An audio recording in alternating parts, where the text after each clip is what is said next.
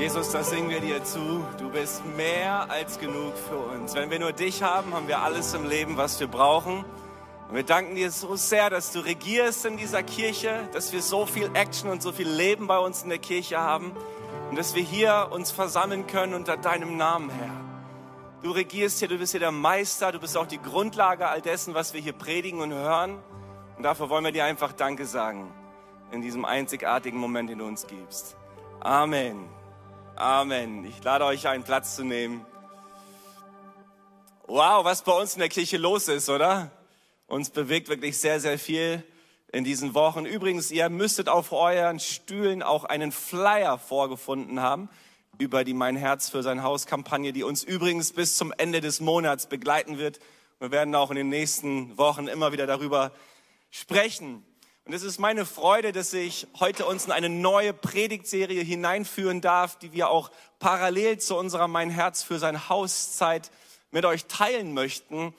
Und ihr kriegt es ja mit, dass wir in absolut turbulenten und ungewissen und chaotischen Zeiten leben.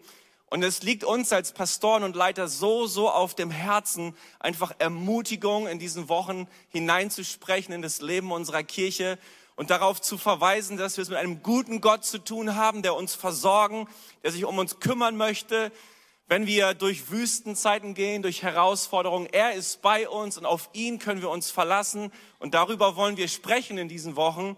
Die nächsten vier Sonntage tragen die Überschrift Jireh. Gott ist mein Versorger.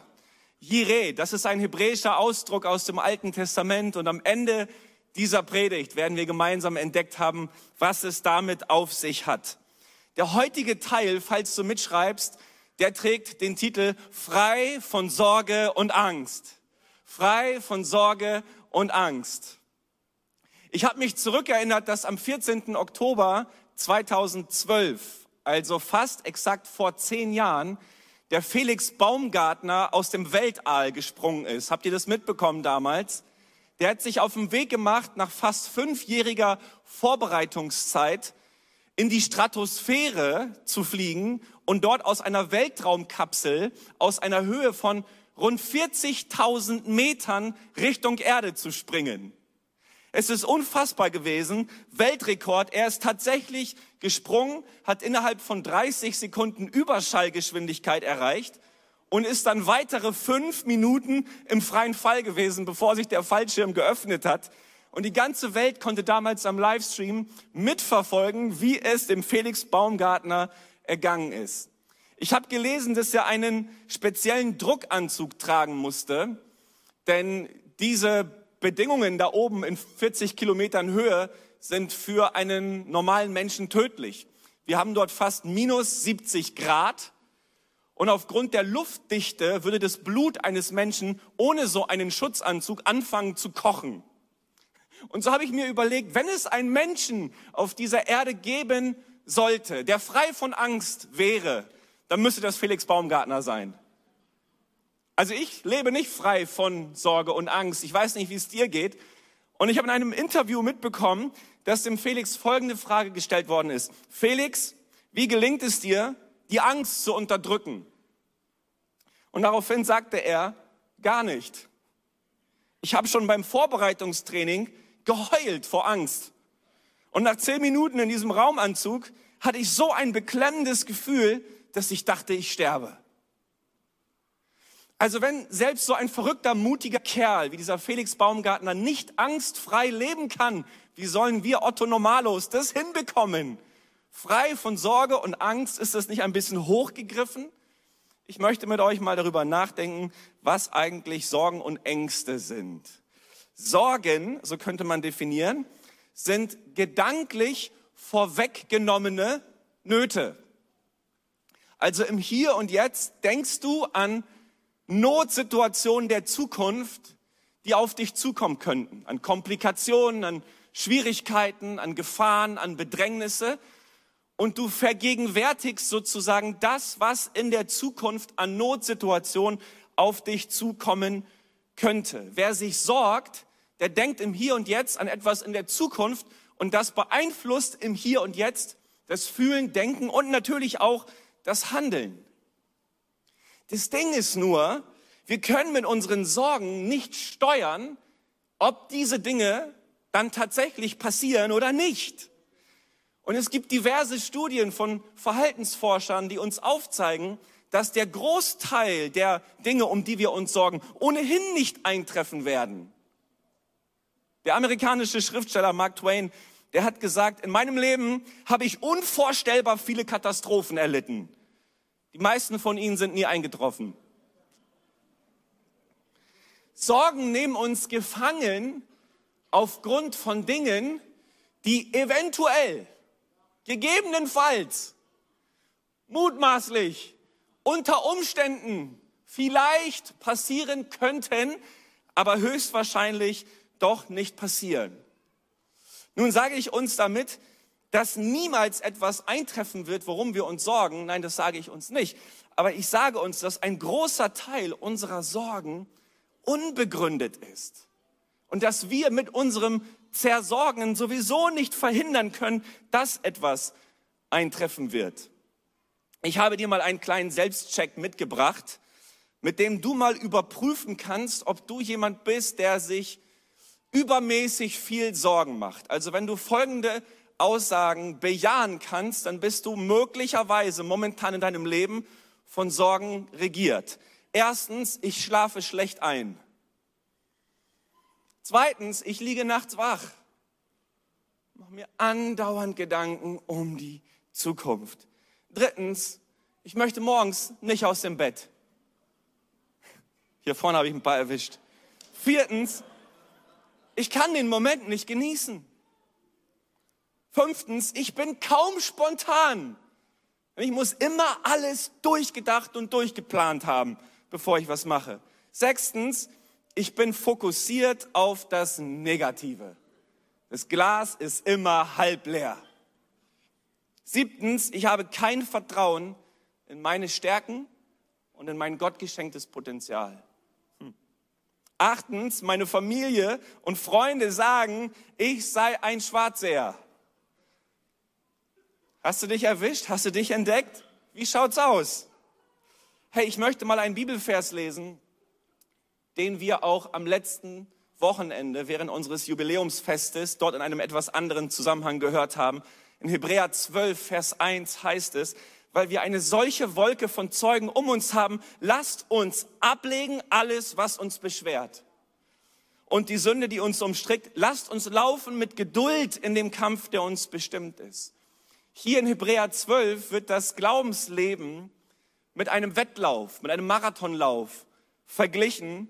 Und wir werden dazu aus, aufgefordert, alles abzulegen, was uns auf diesem Marathonlauf, auf diesem Wettlauf belasten und beschweren würde. Und ich behaupte heute, Sorgen sind solche Dinge. Sorgen sind Dinge, die uns beschweren. Sich Sorgen machen, das ist wie unnötig viel Ballast aufladen und sich dann wundern, warum es nicht vorwärts geht.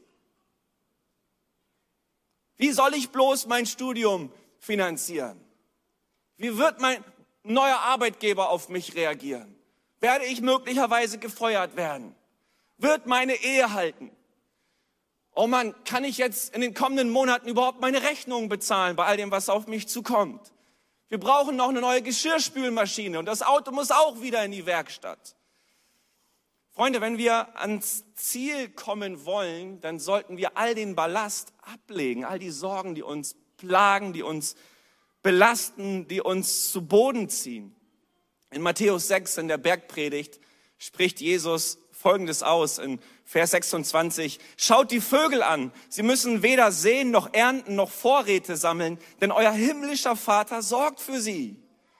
Und ihr seid doch viel wichtiger als sie. Können all eure Sorgen euer Leben auch nur um einen einzigen Augenblick verlängern? Nein, keine Chance. Meine Frau und ich, wir machen uns momentan Sorgen um unsere Kids. unsere Kids werden älter. Unser Ältester ist jetzt vor zwei Wochen zwölf Jahre alt geworden. Der hat seine erste Blaze Night mitgemacht. Und das war ein Abend, wo ich zu Hause war, es war 23 Uhr und mein Junge war nicht da. Ich habe mir echt Sorgen gemacht. Ich meine, ich wusste, bei Tarek und seinem Team ist er in guten Händen, aber ich war nicht derjenige, der ihn abgeholt hat, sondern wir hatten das anders organisiert. Ich konnte zu Hause nicht einschlafen. Jetzt vor fünf Wochen ist unsere Kleinste im Alter von sechs Jahren eingeschult worden. Unsere Kids sind jetzt alle in der Schule. Und über unsere Kleinste, über Theresa müsst ihr wissen, die lebt in ihrer Fantasiewelt. Die ist so verträumt. Und wenn die draußen unterwegs ist, dann sieht sie Schmetterlinge und Unkraut und all diese Dinge. Aber sie achtet nicht auf den Straßenverkehr. Und jetzt jeden Tag muss sie mit dem Bus zur Schule fahren. Und ich frage mich mit Erika, wie kann das gelingen, dass wir loslassen und, und dass wir uns nicht zersorgen zu Hause? Vielleicht sollten wir uns ein Beispiel nehmen, wie Jesus das sagt an den Vögeln. Einfach von den Vögeln lernen. Ja, die behüten und beschützen ihre Küken schon in ihren Nestern, aber irgendwann kommt der Tag, da schubsen sie die Küken aus den Nestern raus, damit sie einfach mal fliegen und basta. Und ich denke mir so, Herr, wie, wie, wie kriegt man das hin? Wie schafft man das, Dinge loszulassen und dir einfach zu vertrauen? In 1. Petrus 5, Vers 7 wird uns gesagt, alle eure Sorge werft auf ihn, denn er sorgt für euch. Was sind eigentlich Ängste? Darüber möchte ich auch noch ein bisschen reden. Statt Sorge könnte man ja auch sagen Befürchtung. Und in dem Wort Befürchtung steckt ja schon das Wort Furcht. Also Sorge und Angst liegen schon relativ eng beieinander, aber Angst ist doch noch mal etwas mehr. Unser Wort Angst kommt von dem deutschen Wort Enge. Also immer wenn wir uns eingeengt fühlen, wenn wir uns bedroht fühlen, dann haben wir Angst. Und auch Angst ist nicht immer unberechtigt. Es gibt berechtigte Ängste. Stellt euch mal vor, wir hätten keine Höhenangst, hätten keinen Respekt vor der Anziehungskraft, dann wäre es bald aus mit uns. Aber es gibt eben auch Ängste oder eine überzogene Haltung der Angst, die zu einem schwarzseherischen Pessimismus wird, der immer mit dem Schlimmsten rechnet. Bertrand Picard, ein Schweizer Psychiater, der sagt, Ängste sind eine Projektion in die Zukunft. Das haben wir schon über die Sorgen festgehalten. So projizieren auch die Ängste Befürchtungen in die Zukunft beziehungsweise holen das, was in der Zukunft mutmaßlich passieren könnte, in das Hier und Jetzt. Vielleicht ist Angst so etwas wie negative Prophetie. Wir befürchten das Schlimmste. Was, wenn ich die Führerscheinprüfung vermassele? Was, wenn ich mich vom Menschen blamiere? Was, wenn ich ewig einsam bleiben werde? Was, wenn meine Rente irgendwann nicht ausreicht? Was, wenn, meine, wenn, wenn, wenn Gott meine Gebete nicht erhören wird? Angst geht immer von dem Worst-Case-Szenario aus. Denkt an die Zukunft und malt sich das Schlimmste aus. Und uns Deutschen wird ja nachgesagt, dass wir Weltmeister im Angst haben, im Jammern und im pessimistisch sein sind. Man spricht ja in Amerika sogar von der German Angst. Habt ihr gewusst, ne? Für jede erdenkliche Angst haben wir wissenschaftliche Bezeichnungen gefunden. Es gibt hunderte. Ich habe euch mal ein paar mitgenommen, mitgebracht. Chorophobie. Das ist die Angst vor dem Tanzen. Ich habe vor ungefähr drei Jahren als Einsteiger in die Hobkirche hier während einer All-Team-Night vor allen Leuten zu einem Song von den Backstreet Boys tanzen müssen. Und seitdem bin ich traumatisiert. Freunde, ich habe ich hab Angst vor dem Tanzen. Ich leide an Chorophobie. Und schuld daran sind, glaube ich, Tarek und Layana, die sich das Ganze ausgedacht hatten oder so. Oder hier Nomophobie. Wir alle leiden darunter. Angst, ohne Handy zu sein. Wie ist es mit der Dutschphobie? Angst vor Holländern? Oder die Pogonophobie? Die Angst vor Bartträgern? Also ich erlebe das seit meinem elften Lebensjahr, dass kleine Kinder vor mir Angst haben, weil seitdem ich elf bin, trage ich Vollbart. Ist so. Diejenigen, die mich kennen von früher, können das bestätigen. Anatidäphobie, die Angst von einer Ente beobachtet zu werden. Finde ich auch richtig gut. Und jetzt werden sich einige Männer ertappt fühlen von der Xenosilikaphobie, die Angst vor einem leeren Bierglas. Aber am allerbesten finde ich immer noch die Hippopotomonstrosis Quipedalia-Phobie, die Angst vor langen Wörtern. Und ihr habt gemerkt, ich habe richtig geübt.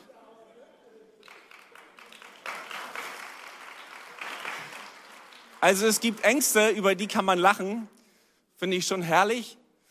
Aber Hand aufs Herz, genauso gibt es Ängste, da ist uns absolut nicht zum Lachen zumute. Vielleicht sitzt du heute hier und du hast wirklich Angst vor den steigenden Energiepreisen, vor der Inflation, vor all den Teuerungen. Du machst dir Gedanken, ob du wirklich deine Rechnungen in den nächsten Monaten überhaupt bezahlt bekommst. Vielleicht sitzt du hier und du hast wirklich Angst davor, dass der Krieg bald in ganz Europa wütet.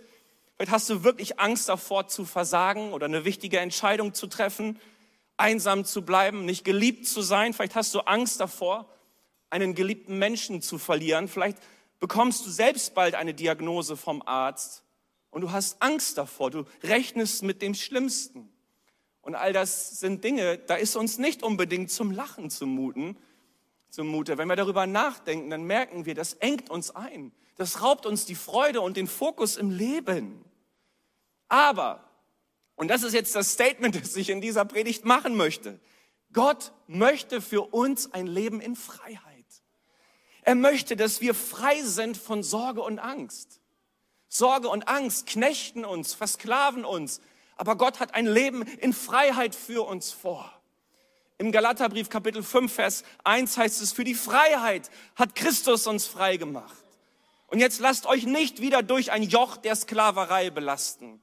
Ich weiß, es ist ein etwas anderer Kontext ist, in den Paulus dort hineinschreibt, aber dieses Statement gilt.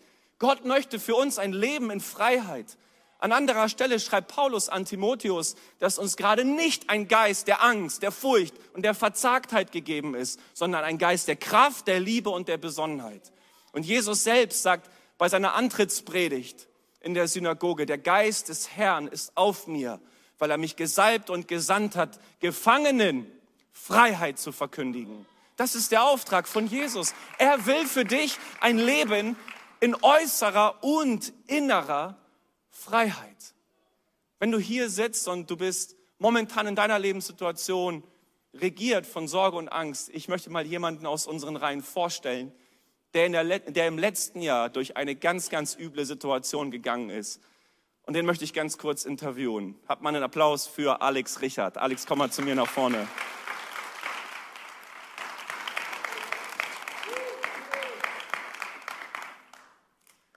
Alex, danke dir, dass du dich hier vorne mit mir auf die Bühne stellst. Alex, wir sind schon länger miteinander befreundet und es war für mich tatsächlich ein Schock, als ich vor ungefähr einem Jahr gehört habe, dass du beim Lungenfacharzt sitzt und er dir erzählt, Herr Richard, da ist ein vier Zentimeter großer, bösartiger Tumor in Ihrer Lunge. Was hat das damals mit dir gemacht, diese Diagnose? Ja, erstmal Schock. Ich hatte, ich hatte Angst, äh, dass man sich auf einmal mit dem Tod beschäftigen muss. Wie bist du dann mit dieser Angst und mit den Sorgen, wie bist du damit umgegangen? Weil du bist ja in einen Prozess reingekommen und musstest dich irgendwie dieser herausfordernden Situation mit deiner Familie stellen. Wie hast du das hinbekommen? Also das Wort Gottes, das hat mich äh, äh, am Leben gehalten, quasi die, die ersten Tage. Ich kann mich noch daran erinnern, wie Gott äh, in allen Situationen, die ich dann in, in Untersuchungen und Behandlungen war, dass Gott jedes Mal auch durch sein Wort gesprochen hat. Durch die Bibel, zum Beispiel habe ich jetzt auch noch einen rausgesucht, äh, Jesaja 41, 13, denn ich bin dein Herr, dein Gott. Ich nehme dich an deine rechten Hand und sage, hab keine Angst, ich helfe dir. Ja, genau. Solche Situationen haben mich äh, auch am Leben gehalten oder auch Mut gegeben. Ich habe zum Beispiel äh, eine Situation erlebt, wo ich in der, in der, Untersuchung war, die ersten bei der Biopsie, wo das dann, äh, man hat natürlich auch erstmal gehofft, ne, vielleicht ist das ja auch nicht so schlimm oder man kann es irgendwie, ne, und wo es dann, dann endgültig feststand, dass das ein bösartiger Krebs ist, dass er raus muss. Dann hatte ich ein Verlangen, ein Podcast Predigt dann zu machen. Dann hatte ich eine Botschaft gehört, äh, dass unser kurzes Leben, unser kleiner Abschnitt im Verhältnis zu der Ewigkeit, dass das, das ist ein Versprechen. Ne? Und dann muss man sich damit abfinden oder äh, es zulassen, okay, dann ist es für mich vielleicht hier vorbei, aber es kommt viel besser und ist viel länger und, und das ist die Ewigkeit. Das ist ein Punkt gewesen. Und äh, Die andere Sache war, dass, ähm, na, jetzt ich, ich hatte noch, noch einen Gedanken, wo Gott mich dann auch abgeholt, wo ich dann vertrauen, ach so, genau, wo die ganzen Untersuchungen dann fertig waren, also Kopf-MRT, PET-CT und dann saß ich bei dem äh, Dr. Okena in dem Finish-Gespräch, ob das jetzt gestreut hat oder nicht. Genau, und äh, wo Gott mir einfach diesen Frieden geschenkt hat, diese Ruhe. Und das, das war für mich übermächtig, dass ich quasi eine, eine innere Ruhe hatte, aber den Zettel konnte ich nicht ruhig halten, der hat so gezittert. Und ich sage, Ina, guck mal, ich, ich kann nicht, aber ich bin echt innerlich gelassen. Und das ist, das ist die Erfahrung, die habe ich von Gott gemacht, dass er mich äh, begleitet, dass, ich, dass er mich aufgebaut hat. Und so konnte ich irgendwann mal in diesem Prozess auch mit dem Vertrauen das loslassen und sagen, Herr, ja, ich bin jetzt krank, ich bin bereit, ich gebe es dir ab, weil deine Wege ich muss, es, ich muss dir vertrauen. Ne? Das konnte ich tatsächlich wieder abgeben. Ja. Das hat mich ermutigt. Dass, dass du heute hier vor uns stehst, ist einfach ein Wunder Gottes. Wir sind Amen. da so, so dankbar. In, in einer Operation wurde dann schließlich der Tumor entfernt. Ich glaube, es wurde irgendwie ein Viertel oder ein Drittel deiner Lunge entfernt. Ja, genau. Und was würdest du zu, zu jemandem sagen, der hier heute sitzt, der vielleicht in einer ich weiß nicht, ob man ähnliche Situation sagen kann, aber der vielleicht durch eine schwierige Situation geht und sagt, momentan ist einfach alles, alles dunkel, ich höre Gott nicht, ich fühle mich von ihm verlassen, ich bin zerfressen gerade von Sorge und Angst. Nachdem du das jetzt erlebt hast, was würdest du vielleicht heute raten? Also für mich, für mich steht fest, Gott ist gut und der hat Pläne für uns und wir, wir können und wir dürfen uns auf sein Wort verlassen. Amen. Mehr kann ich Amen. nicht zu sagen. Alex, ich danke dir. Ich danke dir. Gerne.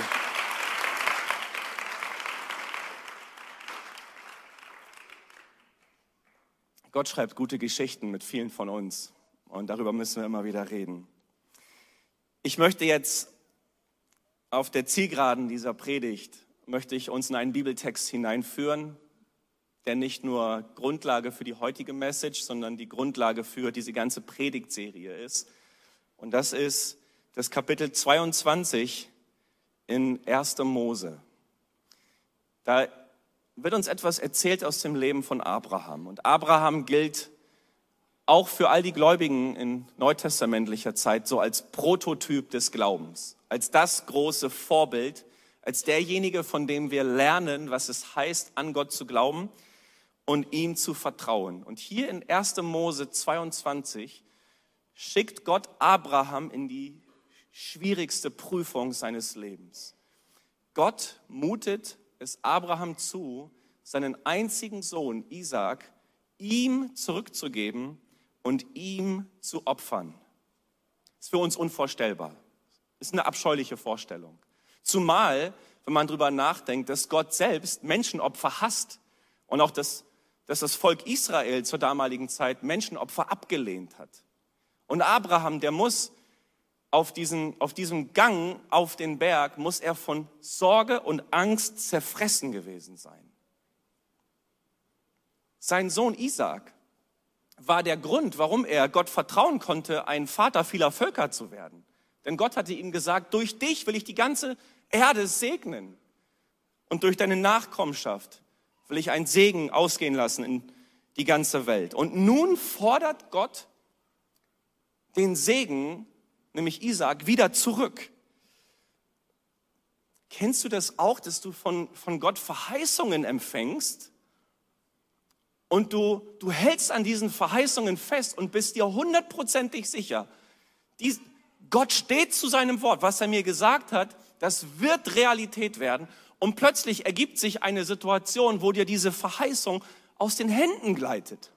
Und du sagst, wie jetzt Gott? Du hast mir doch Dinge versprochen und plötzlich forderst du von mir, dir diese Dinge zurückzugeben, loszulassen.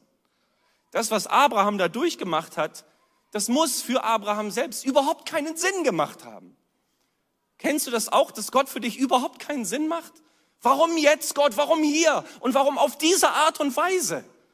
Ich halte fest an deinen Versprechungen und du scheinst mir wieder wegzunehmen was du mir eigentlich geben willst. Aber Abraham, er hinterfragt Gott nicht, sondern er macht sich gehorsam auf den Weg.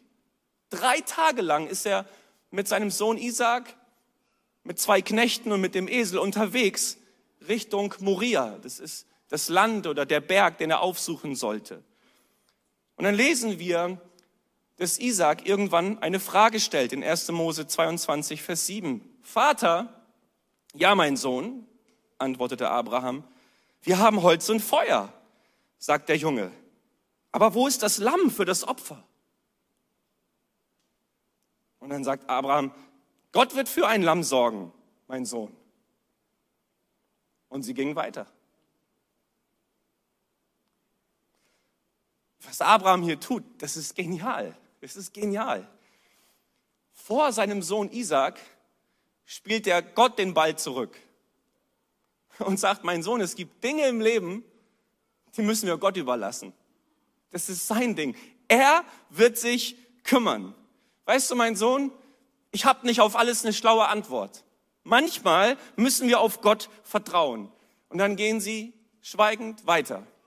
Der Alttestamentler Klaus Westermann, der schreibt zu dieser Situation, Isaac hat wohl aus der Antwort seines Vaters gespürt, dass er nicht mehr sagen kann.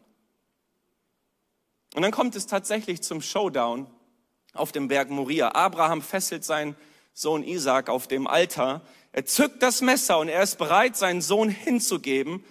Und dann in Vers 11 ertönt der Ruf vom Himmel. Abraham, Abraham. Ja, antwortete er, ich höre. Lass es sein, sagte der Engel. Tu dem Kind nichts. Denn jetzt weiß ich, dass du Ehrfurcht vor Gott hast. Du hättest sogar deinen einzigen Sohn auf meinen Befehl hin geopfert. Abraham, Abraham, streck deine Hand nicht aus, tu dem Jungen nichts. Endlich ertönt dieser Ruf, nachdem Abraham drei Tage lang von Sorge und Angst zerfressen sein muss. Und dann lesen wir weiter in Versen 13 und 14, da sah Abraham auf und er entdeckte einen Schafbock, der sich mit den Hörnern in einem Busch verfangen hatte. Er holte den Schafbock und opferte ihn anstelle seines Sohnes als Brandopfer. Und Abraham nannte den Ort Jahwe Jireh. Der Herr sieht. Deshalb sagt man auch heute noch, auf dem Berg des Herrn, wo der Herr sich sehen lässt. Jireh, der Herr sieht. Gott sieht. Gott sieht dich. Gott sieht uns. Er sieht uns in unseren Sorgen, in unseren Ängsten, in unserer Enttäuschung, in unserer Verzweiflung, in unserem Leid. Gott sieht. Und dieses der Herr sieht, dieses Jahwe Jireh, das könnte man auch übersetzen, der Herr versorgt. Der Herr versorgt. Im Alten Testament offenbart Gott einige Namen seiner selbst. Und seine Namen, mit denen er sich zu erkennen gibt, sind immer auch Versprechen und Verheißungen an sein Volk. Und wenn sein Name Jireh ist, der Gott, der sieht, der Gott, der Gott, der versorgt, dann liegt darin das Versprechen, dass du immer gesehen wirst. Dass es immer einen Gott gibt, der dich im Blick hat, der an dich denkt und der es gut mit dir meint. Was ist die Basis dafür, dass du gut durch die nächsten Monate kommen wirst? Dein Konto, deine Arbeit, deine Schaffenskraft, deine Mühe, all das kann wichtig sein. Aber die Basis für deine Versorgung und für deinen inneren Frieden ist der Gott, der dich sieht und der Gott, der dir versorgt, der dich versorgt. Und das spricht er heute in dein Leben. Ich bin dein Versorger und ich kümmere mich um dich und ich bin für dich da. Abraham war bereit, sich komplett Gott auszuliefern und ihm alles hinzugeben. Und das hat Gott belohnt. Wisst ihr, wir, wir lesen von vielen Imperativen in der Bibel, also von vielen Befehlen, Dingen, die wir unbedingt tun sollen. Freut euch, liebt einander, vergebt einander, richtet nicht, tut Gutes, bittet Gott, lobt Gott und so weiter und so fort. Viele Befehle. Aber wisst ihr, was der Imperativ aller Imperative in der Bibel ist? Kein anderes Wort, kein anderer Befehl wird so häufig ausgesprochen wie dieser. Fürchtet euch nicht. Fürchte dich nicht. Das ist Gott. Das ist sein Wort. Das ist sein Befehl, dass er dir zuspricht heute in dein Herz. Fürchte dich nicht. Ich bin mit dir.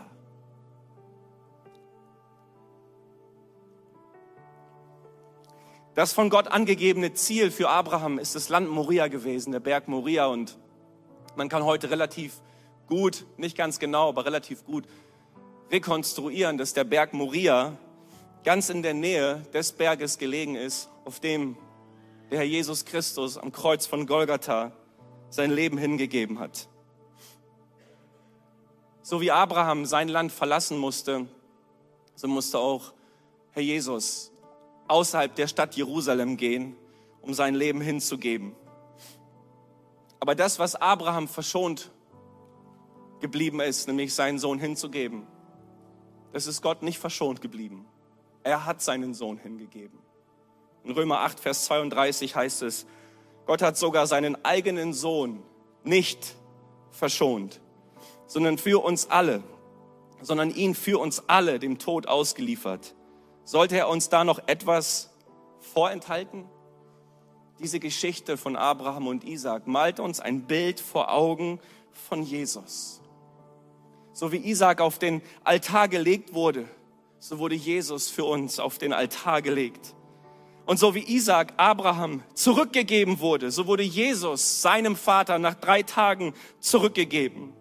Aber eben wo Isaac verschont blieb, blieb Jesus nicht verschont. Er gab sein Leben hin. Und das ist die Message, Freunde, die uns als Hobkirche begeistert.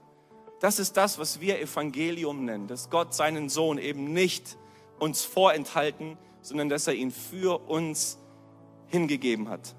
Ja, ich habe vielleicht Angst vor der Zukunft. Ich habe vielleicht Angst vor Krankheiten. Ich habe vielleicht Angst davor, meine chronischen Kopf- und Rückenschmerzen nie loszuwerden. Ich habe vielleicht Angst davor, Dinge falsch zu machen, nicht geliebt zu werden und zu scheitern.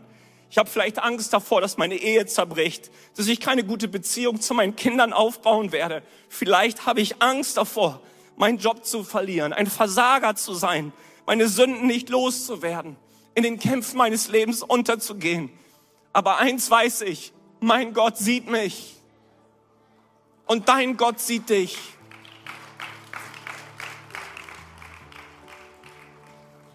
Wir werden durch die nächsten Monate kommen. Wir werden Gutes miteinander erleben. Weil der Name unseres Gottes heißt Jireh. Jahwe, Jireh. In der Vorbereitung dieser Serie und dieser Predigt habe ich gespürt, dass viele Menschen in unsere Gottesdienste kommen zurzeit, die zerfressen sind von Sorge und Angst. Geh nicht hier raus ohne diesen Zuspruch Gottes empfangen und mitgenommen zu haben. Er sieht dich und er versorgt dich. Komm, wir stehen gemeinsam auf.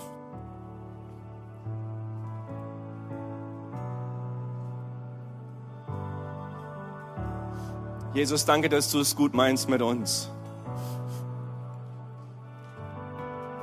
Danke, Jesus, dass du keinen Rückzieher gemacht hast, sondern du hast dein Leben hingegeben damit wir frei sein können von Sorgen und Ängsten. Und heute Morgen bitte ich dich, dass du uns die Fähigkeit und Kraft gibst, alles, was uns belastet und zu Boden zieht, auf dich zu werfen. Bei dir sind diese Dinge am allerbesten aufgehoben. Du sorgst dich um uns und du kümmerst dich um uns. Herr, wir kommen jetzt in deine Gegenwart, schauen auf dich und wir beten dich an. Wir wollen dich bitten, während wir auf dich blicken, werde du groß in uns. Wir wollen dir nicht von unseren großen Sorgen und Ängsten erzählen, sondern wir sagen unseren Sorgen und Ängsten, wie groß unser Gott ist. Und sie sollen weichen und fliehen und verschwinden in Jesu Namen.